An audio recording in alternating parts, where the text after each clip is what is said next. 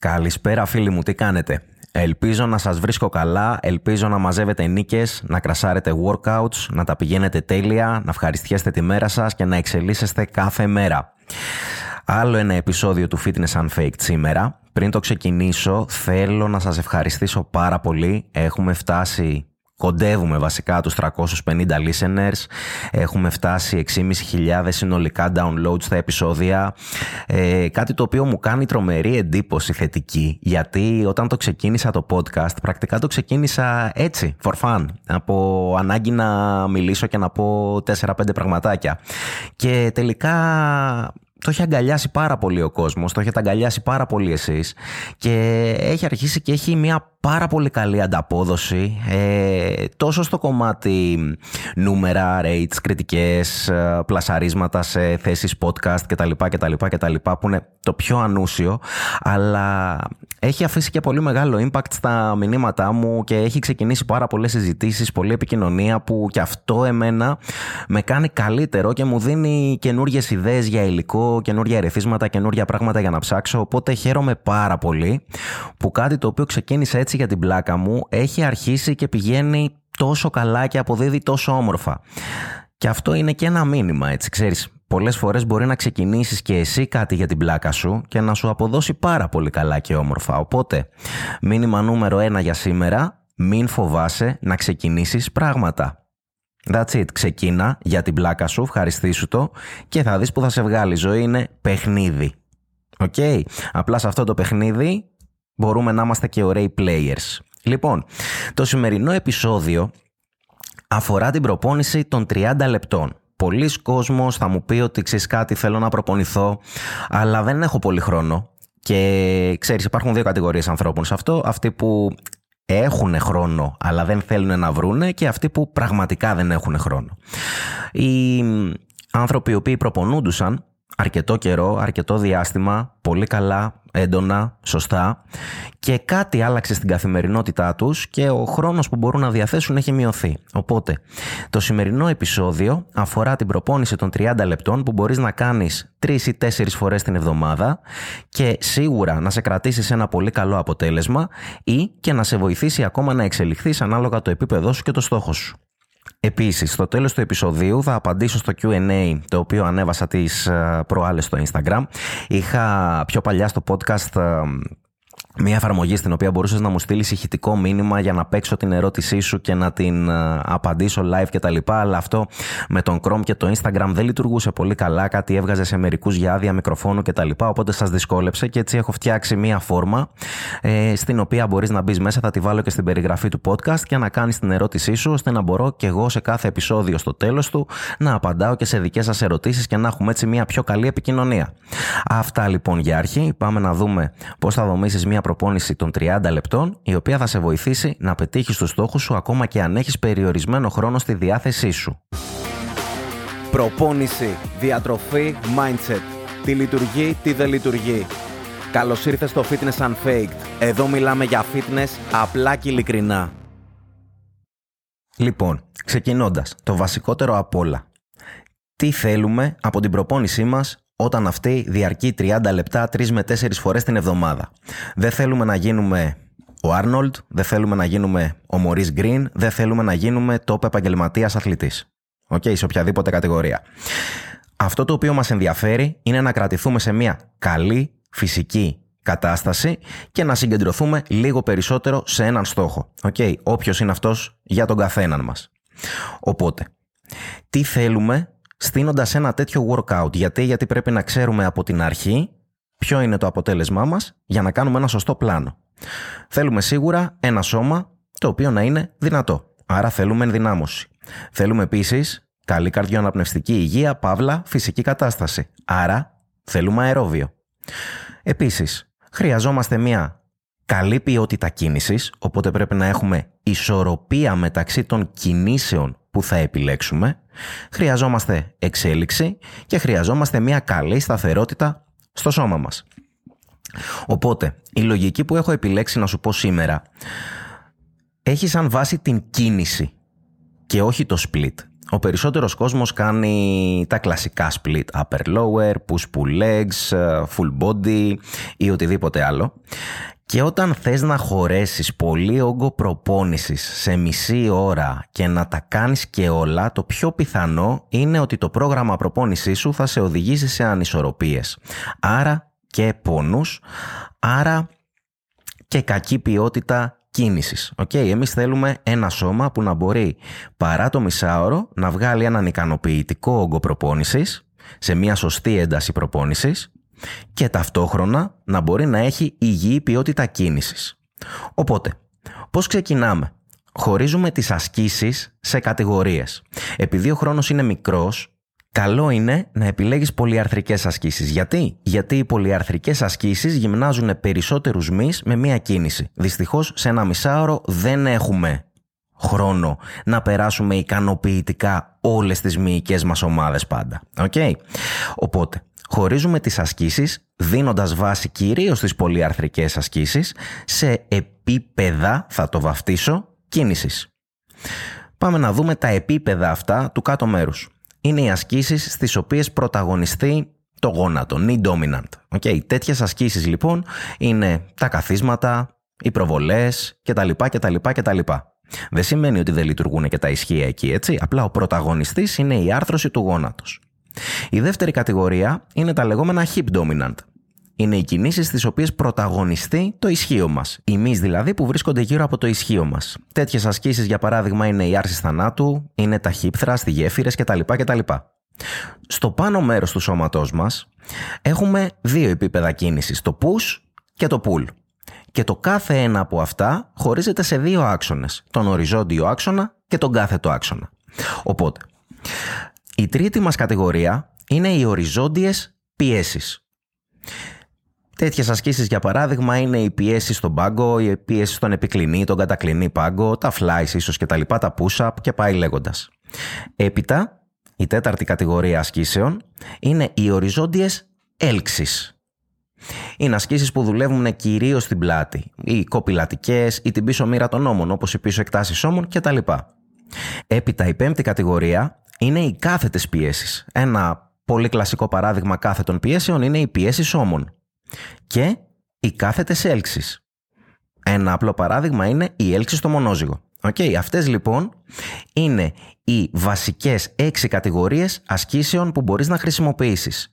Knee dominant, hip dominant, horizontal push, horizontal pull, vertical push, vertical pull. Πώς τώρα θα τις χωρέσεις μέσα στο πρόγραμμά σου; Υπάρχει η δυνατότητα να το χωρίσεις σε ένα τύπου upper-lower πρόγραμμα. Έτσι. Ε, στη μία μέρα θα επιλέξεις τις knee dominant ασκήσεις μαζί με τις hip dominant ασκήσεις. Δηλαδή κυρίως ασκήσεις που παρομοιάζουν με τα καθίσματα, τις άρσεις θανάτου, τα hip thrust, τις προβολές κτλ. κτλ.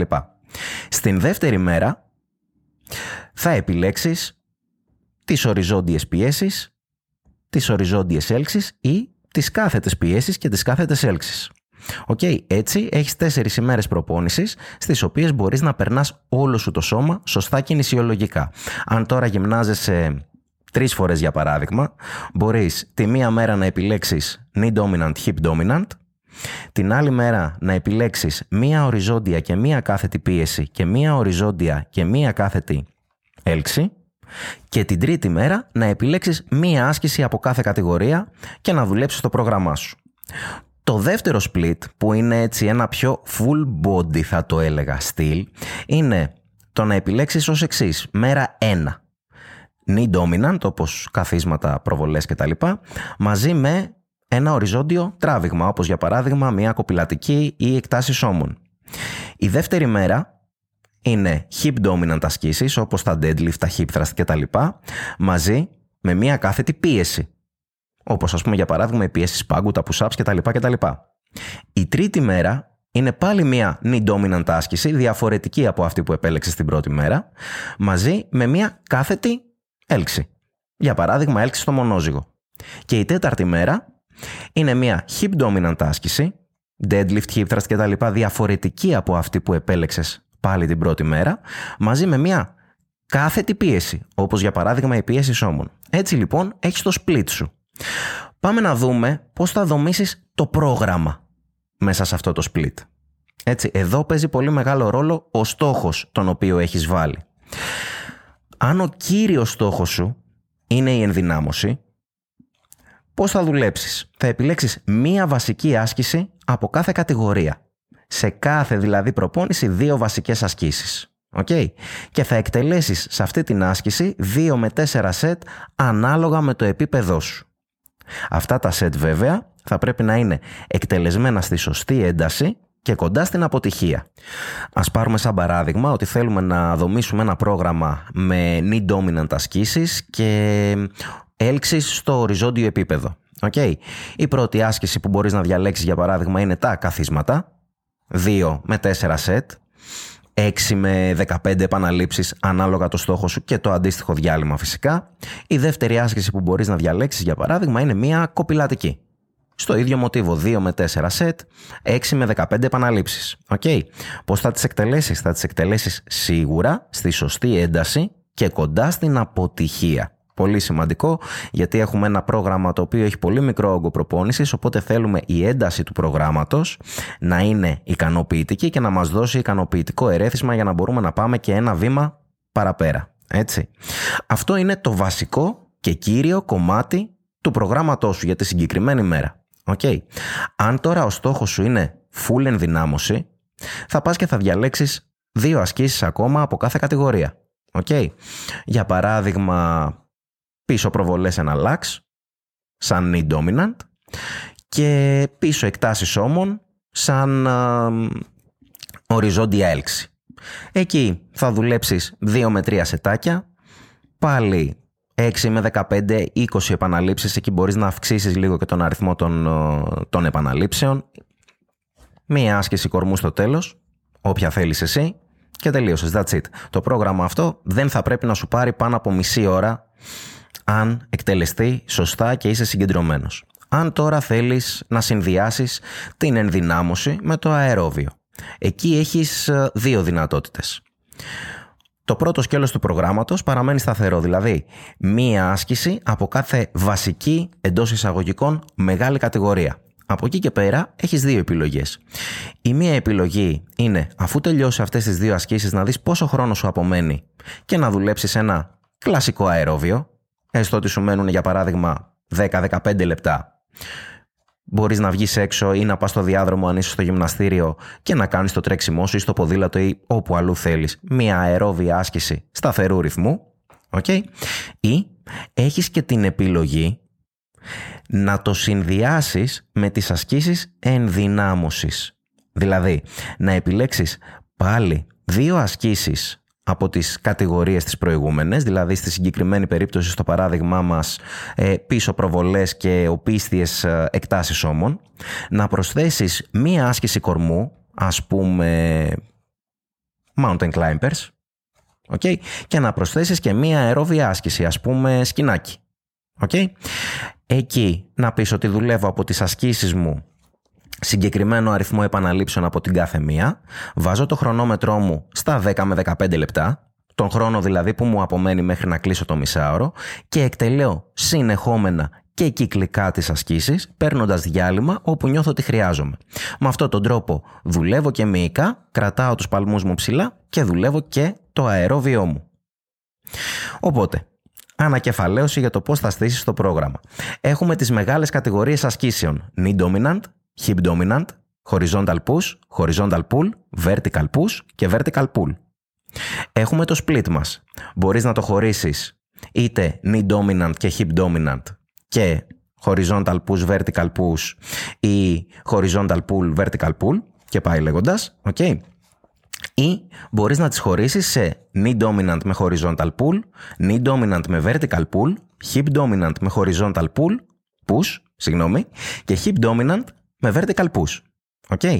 Από εκεί λοιπόν έχουμε ένα pool ασκήσεων που μπορούμε να κατηγοριοποιήσουμε σε κάθε μεγάλη κατηγορία ασκήσεων.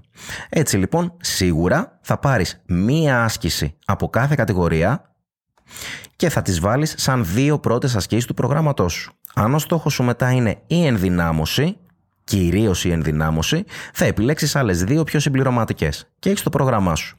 Αν ο στόχος σου είναι να συνδυάσεις την ενδυνάμωση με το αερόβιο, θα κρατήσεις αυτές τις δύο βασικές ασκήσεις που έχεις επιλέξει και ή θα δουλέψεις ένα καθαρό αερόβιο στο χρόνο που σου απομένει μέχρι να κλείσεις το μισάωρο ή θα επιλέξεις άλλες δύο ασκήσεις, θα τις συνδυάσεις με μία άσκηση κορμού και με μία αερόβια άσκηση και θα τις δουλέψεις κυκλικά για να μπορέσεις να κρατήσεις τους παλμούς σου ψηλά και να δουλέψεις και την αερόβια αντοχή σου με αυτόν τον τρόπο. Αυτός είναι ο πιο απλός τρόπος που μπορείς να δομήσεις το δικό σου πρόγραμμα γυμναστικής το οποίο θα σου πάρει πολύ λίγο χρόνο και θα σε βοηθήσει να παραμείνεις τυπικός. Τώρα, πώς θα έχεις εξέλιξη σε αυτό το πρόγραμμα; Είναι πολύ σημαντικό να καθορίσεις από την αρχή τη σωστή ένταση της προπόνησης. Δηλαδή, δεν επιλέγω δύο ασκήσεις, εκτελώ λίγα σετ μέσα στην εβδομάδα από κάθε άσκηση και περιμένω να έχω αποτελέσματα αν τελειώνοντας το σετ είμαι έτοιμος να πάω για καφεδάκι. Okay. Θέλουμε γκριμάτσες την ώρα που φτάνουμε προς το τέλος του σετ. Στο θυμίζω αυτό. Και οι γκριμάτσες πότε βγαίνουν όταν έχω επιλέξει το σωστό φορτίο για την άσκηση που μου το κάνει δύσκολο. Αν έχω επιλέξει ας πούμε ότι θα δουλέψω σε ένα εύρος 10 με 12 επαναλήψεις, θέλω η 12η επανάληψη να βγαίνει πάρα πολύ δύσκολα. Ενώ προσπαθείς πάρα πολύ εσύ, το βάρος έχει ξεκινήσει από μόνο του και μετακινείται πιο αργά. Αυτό είναι ένα καλό, ένας καλός δείκτης που μου δείχνει ότι είμαι κοντά στην αποτυχία. Okay. Επίσης, δεύτερο κομματάκι. Από εβδομάδα σε εβδομάδα θα προσπαθείς να μου μεταχειρίζεσαι κάτι που θα κάνει το workout σου πιο δύσκολο. Τα έχουμε πει πολλές φορές αυτά. Ποια είναι αυτά; Είναι ίσως το να αυξήσω λίγο παραπάνω τα κιλά κάνοντας ίδιες επαναλήψεις, είτε το να μείνω στα ίδια κιλά κάνοντας περισσότερες επαναλήψεις, είτε να κρατήσω τα κιλά και τις επαναλήψεις ίδια και να δουλέψω την άσκηση σε ένα πιο αργό τέμπο. Γενικά ό,τι έχουμε πει για την προοδευτική αύξηση της επιβάρυνσης. Άμα σε αυτά μου προσθέσεις και επαρκή κίνηση, δηλαδή 7-7.500 βήματα την ημέρα plus και δουλέψεις με τρόπο ώστε ο διατροφικός σου στόχος να είναι ελεγχόμενος για αυτό που θέλεις να πετύχεις, τότε 100% θα δεις αποτελέσματα. Μπορεί να μην δεις τα αποτελέσματα που θέλεις, στην ταχύτητα που θέλεις, αλλά αν αυτό είναι ένα πλάνο το οποίο εσένα μπορεί να σε κρατήσει συνεπή και να σε κάνει να γυμνάζεσαι σταθερά για την υπόλοιπη ζωή σου ή για το επόμενο μεγάλο χρονικό διάστημα, τρεις με τέσσερις φορές την εβδομάδα, 100% αποτελέσματα θα δεις. Είναι 100% καλύτερο από το να κάθεσαι στον καναπέ σου και να μην κάνεις τίποτα. Αυτό μικρό το επεισοδιάκι σήμερα δεν είχε πολλά να πω. Ήθελα πέντε ξεκάθαρες οδηγίες να σου δώσω. Πάρε χαρτί και μολύβι, ξανά άκου το, το επεισόδιο και γράψες σε ένα χαρτί τις κατηγορίες, τις ασκήσεις κάτω από κάθε κατηγορία και το ποια άσκηση και ποια κατηγορία θα βάλεις μέσα στο πρόγραμμά σου και πώς. Πάμε να δούμε τις ερωτήσεις σας. Μου ήρθανε κάποιες αρκετά ενδιαφέρουσες ερωτήσεις. Μία ερώτηση ήταν εξαιρετική εξαιρετική, όλες ήταν πολύ ωραίες, αλλά μία ερώτηση ήταν εξαιρετική και Ελένη εσύ που την έκανες θα αφιερώσω ξεχωριστό επεισόδιο για να την απαντήσω γιατί είναι κάτι το οποίο αξίζει να το αναλύσουμε πάρα πολύ και να το ακούσετε όλοι. Οκ, λοιπόν, πάμε να δούμε ερωτήσεις. Ο Γεώργιος ρωτάει «Η προπόνηση αντιστάσεων αποτελεί ελιξίριο νεότητας και εξωτερικά πέρα βεβαίως από τα ανδιαφυσβήτητα λειτουργικά ωφέλη. Γεωργίε, αύξηση της οστικής πυκνότητας, σφριγγυλό δέρμα, ορμονική ισορροπία, καλύτερη ποιότητα κίνησης, καλύτερη ποιότητα ύπνου, πιο εύκολη καθημερινότητα, συνήθως μειωμένα ποσοστά λίπους και αυξημένα ποσοστά μυϊκής μάζας. 100% αποτελεί ελιξίριο νεότητας. Okay. Προφανώς τα λειτουργικά ωφέλη είναι τεράστια, αλλά επειδή η ερώτησή σου ήταν και στο εξωτερικό κομμάτι, φαντάσου έναν άντρα 50 ετών, ο οποίος δεν έχει γυμναστεί ποτέ και πιθανόν να μην ελέγχει και τη διατροφή του, και φαντάσου και έναν άντρα 50 ετών, ο οποίος για παράδειγμα γυμνάζεται σταθερά, δεν θα σου πω υπερβολές, τρεις φορές την εβδομάδα τα τελευταία 30 χρόνια της ζωής του. 100% νεότερος σαν όψη. Πολύ πιο ίσιος για αρχή. Έτσι, γιατί όσο μεγαλώνουμε οι περισσότεροι, ξεκινάμε και κάνουμε τις καμπουρίτσες μας. Η προπόνηση ενδυνάμωσης κρατάει πίσω και κάτω τους ώμους, κρατάει τη σπονδυλική στήλη υγιή, οπότε μόνο και μόνο από την κορμοστασιά φαίνεσαι πολύ πιο νέος. Και σίγουρα όλη αυτή η ορμονική ισορροπία έχει πολύ ευεργετικά αποτελέσματα και για το δέρμα μας αλλά και για το βλέμμα μας γιατί ένας άνθρωπος ο οποίος κρατάει για μεγάλο χρονικό διάστημα μία τυπική δραστηριότητα στην οποία φροντίζει τον εαυτό του έχει και μία αντίστοιχη ανταπόδοση στο βλέμμα του το οποίο βλέμμα του φαίνεται πολύ πιο σπινθυροβόλο και πολύ πιο νέο και αυτός ο άνθρωπος είναι πολύ πιο έτοιμος να αντιμετωπίσει όλα τα εμπόδια της καθημερινότητας. Οπότε αυτό σε πρώτη φάση σίγουρα τον κάνει να φαίνεται πολύ πιο νέος. Ελπίζω να σε κάλυψα. Πάμε στην ερώτηση του Γιάννη.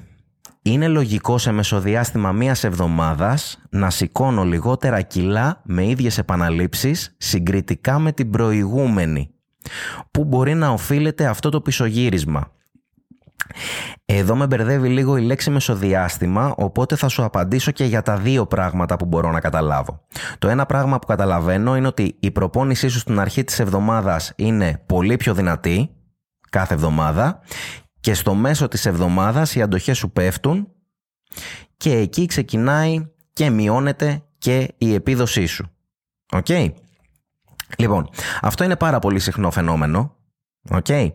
Συνήθως οφείλεται στους εξής δύο λόγους. Ή ξεχωριστά ή σε συνδυασμό τους. Ο πρώτος λόγος είναι το ότι ο όγκος προπόνησης και η ένταση της προπόνησης στην πρώτη εβδομάδα προπόνησης είναι πάρα πολύ υψηλά. Οπότε δεν έχεις προλάβει να έχεις καλή ανάρρωση μεσοβδόμαδα, οπότε στην δεύτερη σου προπόνηση μέσα στην εβδομάδα το σώμα σου δεν μπορεί να αποδώσει τα ίδια. Οπότε, σε αυτή την περίπτωση η λύση είναι το να δεις αν μειώνοντας τον όγκο προπόνησης της πρώτης προπόνησης της εβδομάδας η δεύτερη προπόνηση σου βγαίνει πιο καλά και πιο σωστά. Επίσης, πολύ σημαντικό, προσέχουμε την ανάρρωσή μας. Έτσι, γιατί αν αυτό συμβαίνει κάθε εβδομάδα, πέρα από τον όγκο και την ένταση της προπόνησης, σημαίνει ότι ίσως να μην τρώω επαρκές φαγητό, να μην τρώω επαρκή πρωτεΐνη, να μην κοιμάμαι καλά, να μην ενυδατώνομαι σωστά, η τροφή μου να μην είναι ποιοτική, έτσι. Όλα αυτά παίζουν ρόλο για να μπορέσει το σώμα μας να κάνει τις διεργασίες που πρέπει να κάνει, ώστε από την πρώτη προπόνηση να βγει βελτιωμένο και αναρωμένο, ώστε στη δεύτερη προπόνηση να μπορέσω να του δώσω ένα ακόμα πιο ποιοτικό ερέθισμα. Το δεύτερο πράγμα που καταλαβαίνω είναι ότι τη μία, προ... τη μία εβδομάδα η προπόνηση σου βγαίνει top και την δεύτερη εβδομάδα ξεκινάνε και μειώνονται τα κιλά. Αυτό μπορεί να έχει δύο αιτίες.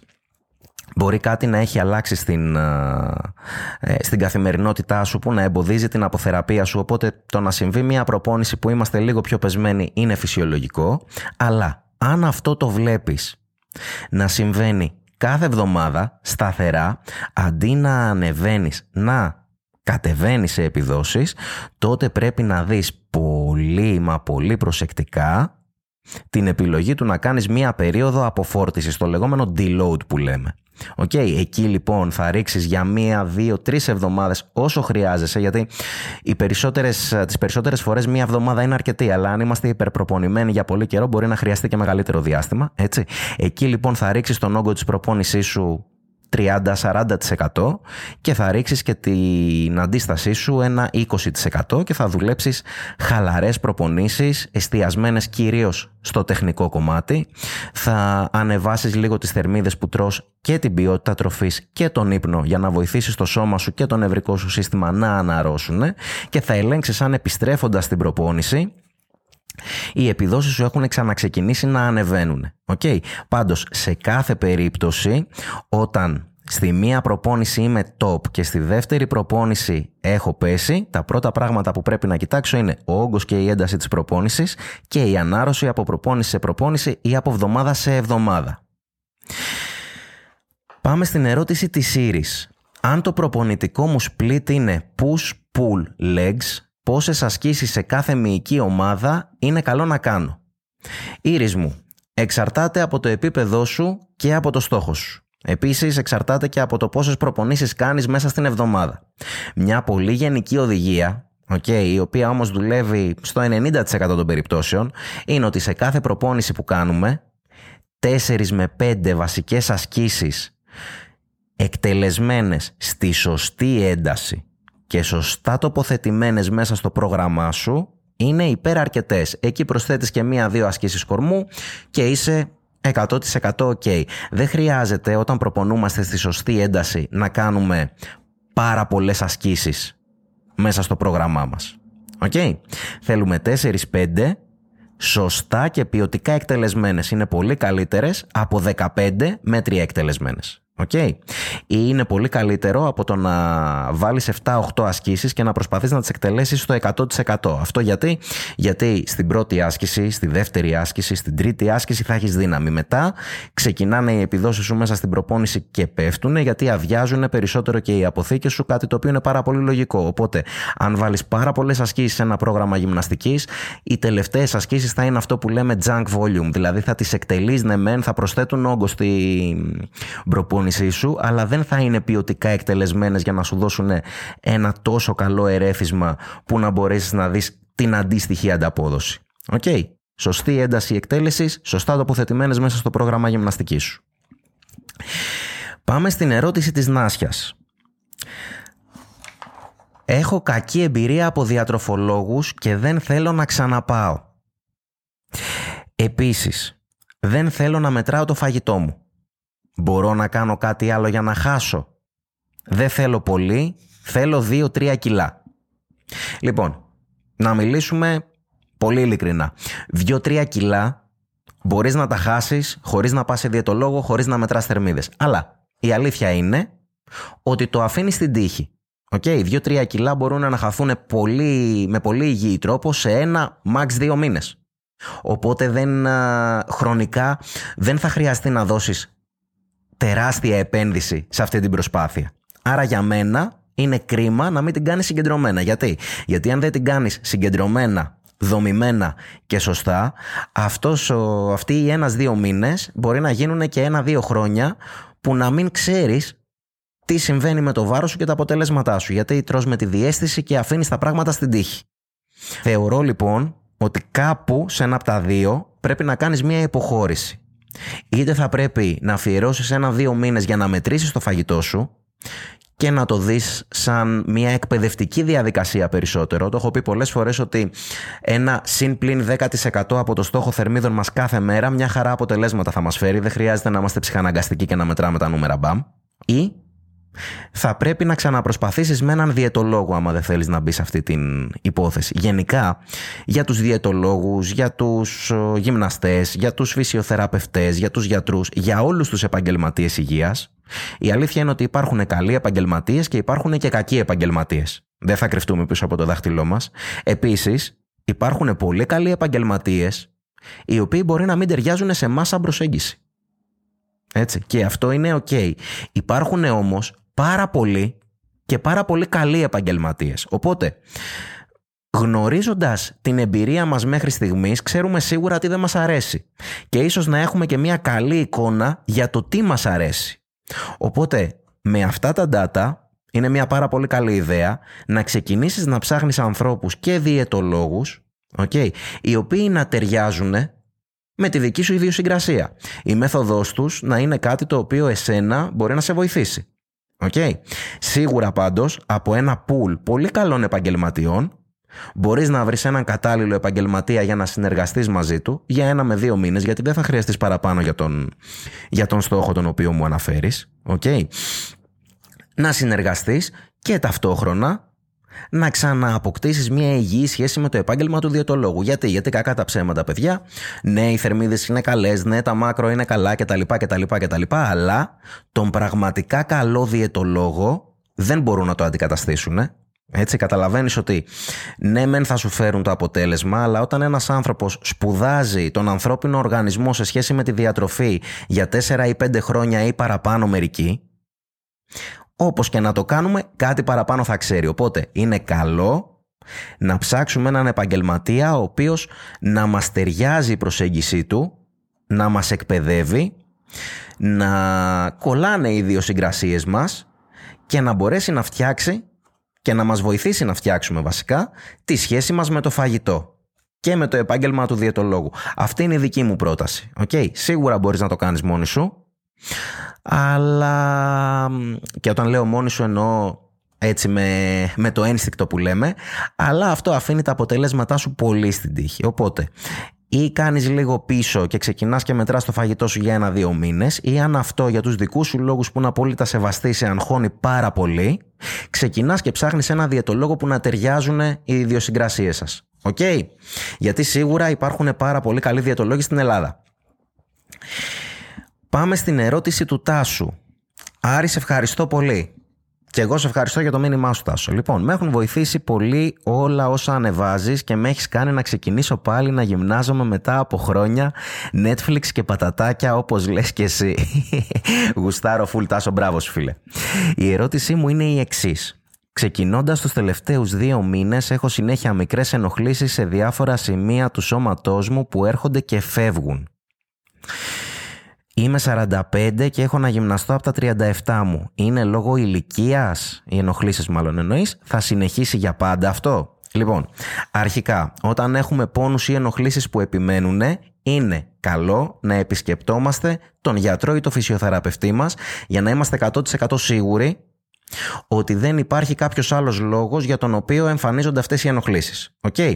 Άμα από εκεί είμαστε clear, και όλα βαίνουν καλώς, τότε πιθανότατα φίλε μου Τάσο, αυτό το οποίο συμβαίνει είναι ότι επειδή έχεις να γυμναστείς πάρα πολύ καιρό, ξεκίνησες να κάνεις πάρα πολλά πράγματα πάρα πολύ γρήγορα. Το σώμα σου είχε συνηθίσει σε μια κατάσταση α και εσύ δεν πήγες να το πας στην κατάσταση β ή στην κατάσταση γ, μάλλον από υπερενθουσιασμό, okay? πήγες να το πας κατευθείαν στην κατάσταση ω. Okay. Το σώμα μας λοιπόν εκεί θα ξεκινήσει να κλωτσάει. Οπότε όταν ξεκινάμε να γυμνασόμαστε μετά από πολύ καιρό αποχής, αυτό το οποίο κάνουμε είναι να ξεκινάμε με μικρό όγκο προπόνησης και μέτρια ένταση προπόνησης. Δηλαδή λίγα σετ, μέτρια κιλά, όχι τόσο κοντά στην αποτυχία, να νιώσουμε ότι το σώμα μας και η άσκηση δουλεύει. Okay. Τελειώνουμε την προπόνηση, πηγαίνουμε σπίτι μας, προσέχουμε την αποθεραπεία μας και βλέπουμε πόσο καιρό χρειαζόμαστε να αναρρώσουμε από μια τέτοια προπόνηση. Έπειτα, όταν νιώθουμε ότι έχουμε αναρρώσει, ξαναπροπονούμαστε. Σιγά σιγά το σώμα μας ξεκινάει και ξανακάνει τις προσαρμογές τις οποίες χρειάζεται με αποτέλεσμα αυτά τα workout πλέον να μας φαίνονται πιο εύκολα. Οπότε, εμείς τι κάνουμε εκεί, ξεκινάμε και προσθέτουμε ένα έξτρα σετ ή κάποια έξτρα κιλά του, δίνουμε ένα μικρό στρεσογόνο ερέθισμα περισσότερο. Όταν πάλι το σώμα μας ξαναπροσαρμόζεται σε αυτό το ερέθισμα, ξανααυξάνουμε το ερέθισμα και πάντα προσέχουμε ότι η αποθεραπεία μας από προπόνηση σε προπόνηση είναι καλή. Okay. Και ότι νιώθουμε αναρωμένοι και πλήρεις για να μπούμε στην επόμενη προπόνηση. Αν λοιπόν ξεκινάς μετά από πάρα πολύ καιρό και κρατήσεις το συγκεκριμένο μοτίβο στις προπονήσεις σου, τότε αν δεν υπάρχει κάποιος άλλος λόγος για τον οποίο βγαίνουν αυτές οι ενοχλήσεις, θα σταματήσουν αυτές οι ενοχλήσεις να υφίστανται και θα νιώσεις το σώμα σου πολύ πιο δυνατό. Άρα δεν είναι λόγω ηλικίας, 99% έχει να κάνει με το ότι μάλλον μπήκε πολύ δυνατά για αρχή. Σε κάθε περίπτωση όμως, μου άρεσε πολύ το μήνυμά σου, συνέχισε να προπονείσαι κανονικότατα. Λοιπόν, πάμε στο μήνυμα της Ελένης. Τελικά είχες δίκιο σε αυτό με τη ζυγαριά. Τέλεια. Ίδια κιλά, ένα νούμερο κάτω στα παντελόνια, μη σου πω και δύο, είναι όμως σημαντική για την ψυχολογία και με, με κάνει να νιώθω ότι κάτι έχω πετύχει. Τι άλλο μπορώ να κοιτάω για να πάρω αυτή την ικανοποίηση; Εννοείς την ικανοποίηση του ότι που θα έπαιρνες αν έβλεπες και το νούμερο της ζυγαριάς να έχει κατέβει, φαντάζομαι. Αρχικά, μπράβο σου, γιατί σημαίνει ότι ό,τι κάνεις το κάνεις καλά. Έχεις κρατήσει ή και αυξήσει τη μυϊκή σου μάζα και έχεις χάσει κυρίως λίπος για να είναι το νούμερο της ζυγαριάς ίδιο. Αλλά το παντελόνι σου να έχει μικρύνει ένα νούμερο ίσως και δύο όπως λες. Okay. Τι μπορείς να κάνεις λοιπόν; Μπορείς να κοιτάς το ποσοστό λίπους σου. Μπορείς να κοιτάς το οποίο θα το βλέπεις να μειώνεται. Μπορείς να κοιτάς τις περιφέρειες με μεζουρίτσα, τις οποίες θα τις βλέπεις να μειώνονται. Μπορείς να κρατάς φωτογραφίες προόδου. Παιδιά, είναι πολύ σημαντικές οι φωτογραφίες προόδου γιατί βλέπεις τον εαυτό σου κάθε μέρα στον καθρέφτη και δεν παρατηρείς κάθε μέρα αυτές τις μικρές, μικρές, μικρές, μικρές αλλαγές. Έτσι.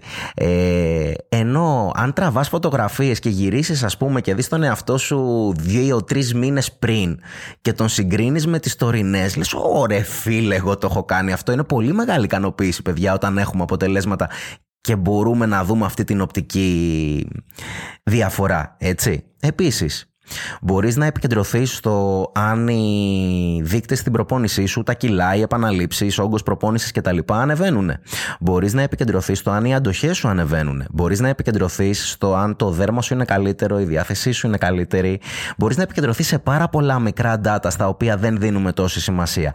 Και όπως το είπες και η ίδια, τελικά ελες, είχες δίκιο σε αυτό με τη ζυγαριά. Ένα νούμερο κάτω στα παντελόνια, μη σου πω και δύο Okay. Οπότε καταλαβαίνεις ότι εν τέλει όταν η προσπάθειά σου είναι σωστή η ζυγαριά δεν είναι τόσο σημαντικός δείκτης για να μπορέσουμε να αντλούμε ικανοποίηση από αυτή. Σε έναν μεγάλο βαθμό την έχεις απομυθοποιήσει. Νομίζω ότι ήρθε η ώρα να πάρεις την συνειδητοποίηση αφού πετυχαίνεις αυτό που θέλεις και να την απομυθοποιήσεις τελείως και να ξεκινήσεις να αντλείς ικανοποίηση από όλα τα υπόλοιπα data που σου ανέφερα πριν. Σε κάθε περίπτωση Ελένη μπράβο. Λοιπόν, η Ιωάννα. Προπόνηση στο σπίτι. Έστω ότι σηκώνεις εύκολα χ κιλά, αλλά το budget δεν επιτρέπει αγορά βαρύτερων, βαρύτερων αλτήρων.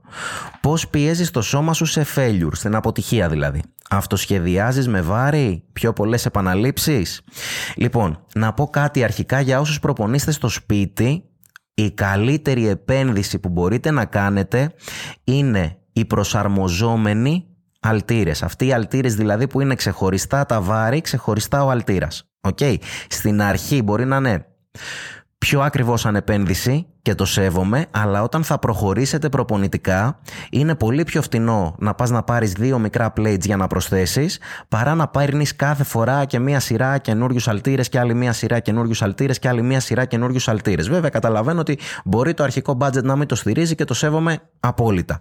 Τώρα, πώς θα πιέσεις λοιπόν το σώμα σου σε failure; Σίγουρα μπορείς να αυτοσχεδιάσεις. OK, okay, δηλαδή ειδικά στην περίοδο της καραντίνας είδαμε πολλά έξυπνα βιντεάκια με τσάντες οι οποίες είχαν μέσα λάβια, πατάτες ε, ή οτιδήποτε το οποίο πέρα από την πλάκα προσθέτει ένα έξτρα βάρος. Μην το γελάμε, αν δεν υπάρχει πρόσβαση σε εξοπλισμό πρέπει να βρίσκουμε λύσεις. Ένα, ένας δεύτερος τρόπος που μπορείς να δουλέψεις είναι το να συνδυάσεις τα βάρη με τα λάστιχα, δηλαδή να προσαρμόσεις π.χ. έστω ότι θες να κάνεις δικεφάλους, κάμψεις δικεφάλων τώρα που μου έρχεται πρόχειρο ε, μπορείς να πατήσεις ένα λάστιχο, να περάσεις τη λαβή του στον αλτήρα και να πιάσεις το λάστιχο μαζί με τον αλτήρα. Έτσι θα αυξήσεις λίγο την αντίσταση που θα έχεις στην κίνηση, ιδιαίτερα στο πάνω μέρος της κίνησης, γιατί το λάστιχο έχει και το χαρακτηριστικό το ότι είναι ένα αυξοτασικό μέσο προπόνησης. Okay. Μπορείς σίγουρα να εκτελέσεις μεγαλύτερο αριθμό επαναλήψεων. Αν έφτανες, ας πούμε, στην αποτυχία στις 15 επαναλήψεις και τώρα σου είναι εύκολες, μπορείς να πας στις 17, στις 20, στις 25. Okay.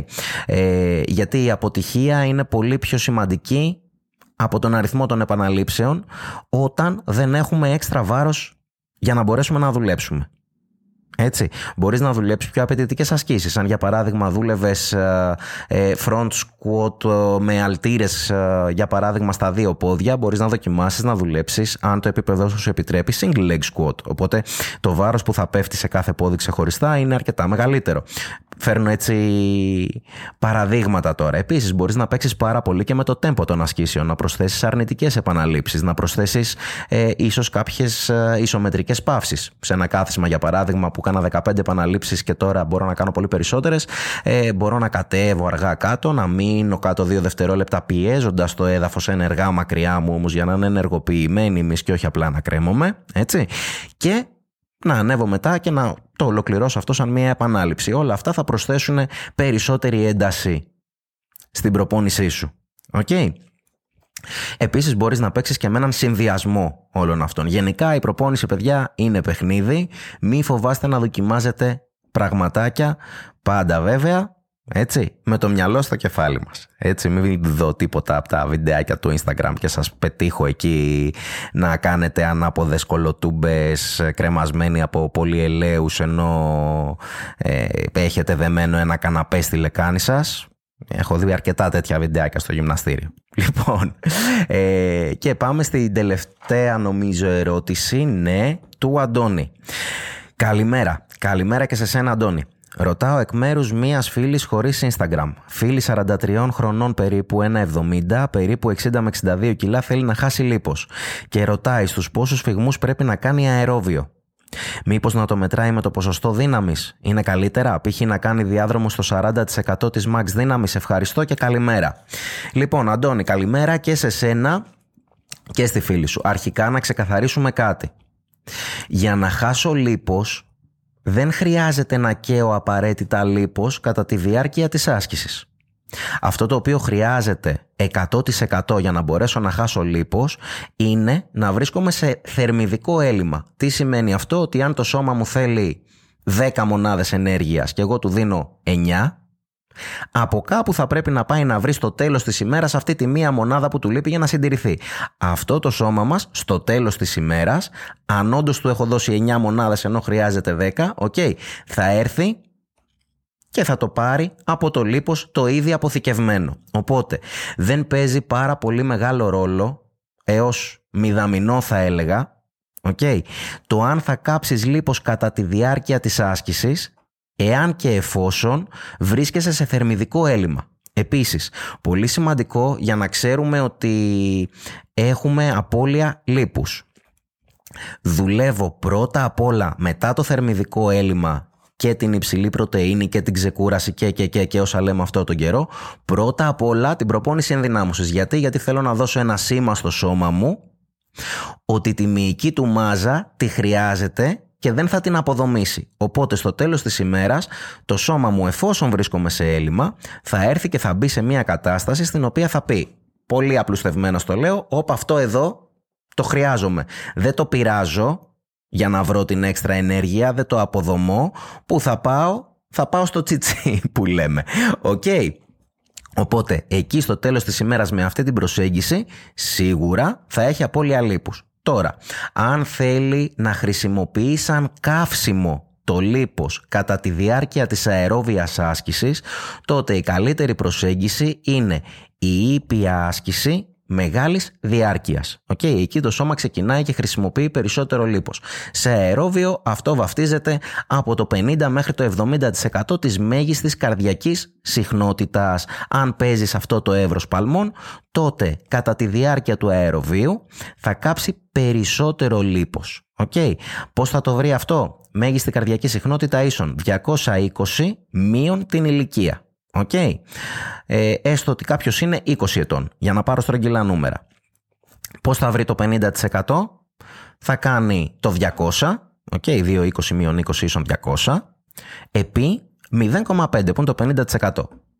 100 παλμούς δηλαδή. Πώς θα βρει το μεγαλύτερο εύρος παλμών, δηλαδή το 70%, 200 ε, επί 0,7. Αν δεν κάνω λάθος πρέπει να είναι 140. Οκ. Οπότε θα δουλέψει, θα κάνει την εξίσωσή της, θα βρει ποιοι είναι αυτοί οι παλμοί της και θα δουλέψει το αερόβιο μέσα σε αυτούς τους παλμούς. Αλλά, στο ξαναθυμίζω και να της το θυμίσεις κι εσύ, το πιο σημαντικό κομμάτι το, στο οποίο πρέπει να επικεντρωθεί είναι ένα θερμιδικό έλλειμμα με επαρκή πρόσληψη πρωτεΐνης, καλό ύπνο, ενυδάτωση, φρούτα λαχανικά γιατί δεν είναι μόνο μάκρος η τροφή, είναι και βιταμίνες και δύο, προπόνηση ενδυνάμωσης προσπαθώντας να έχει προοδευτική αύξηση της επιβάρυνσης. Αυτές ήταν οι ερωτήσεις για σήμερα. Αυτό ήταν το επεισόδιο για σήμερα. Ελπίζω να σας κάλυψα. Θα βάλω link στην περιγραφή του επεισοδίου για να μπορείτε να μπείτε να κάνετε τις ερωτήσεις σας και να τις απαντάω εγώ σε επόμενα επεισόδια. Θέλω πάρα πολύ να επικοινωνούμε. Αν αυτό που ακούτε σας αρέσει Είπαμε, τα νούμερα δεν παίζουν τόσο μεγάλο ρόλο στο δικό μου το κεφάλι, αλλά αν αυτό που ακούτε όντως σας αρέσει και θεωρείτε ότι πρέπει να φτάσει και σε άλλα αυτιά, βοηθάει πάρα πολύ το να κάνετε ένα rate του podcast στην πλατφόρμα που το ακούτε ε, για να φτάσει και σε καινούργια ζευγάρια αυτιά.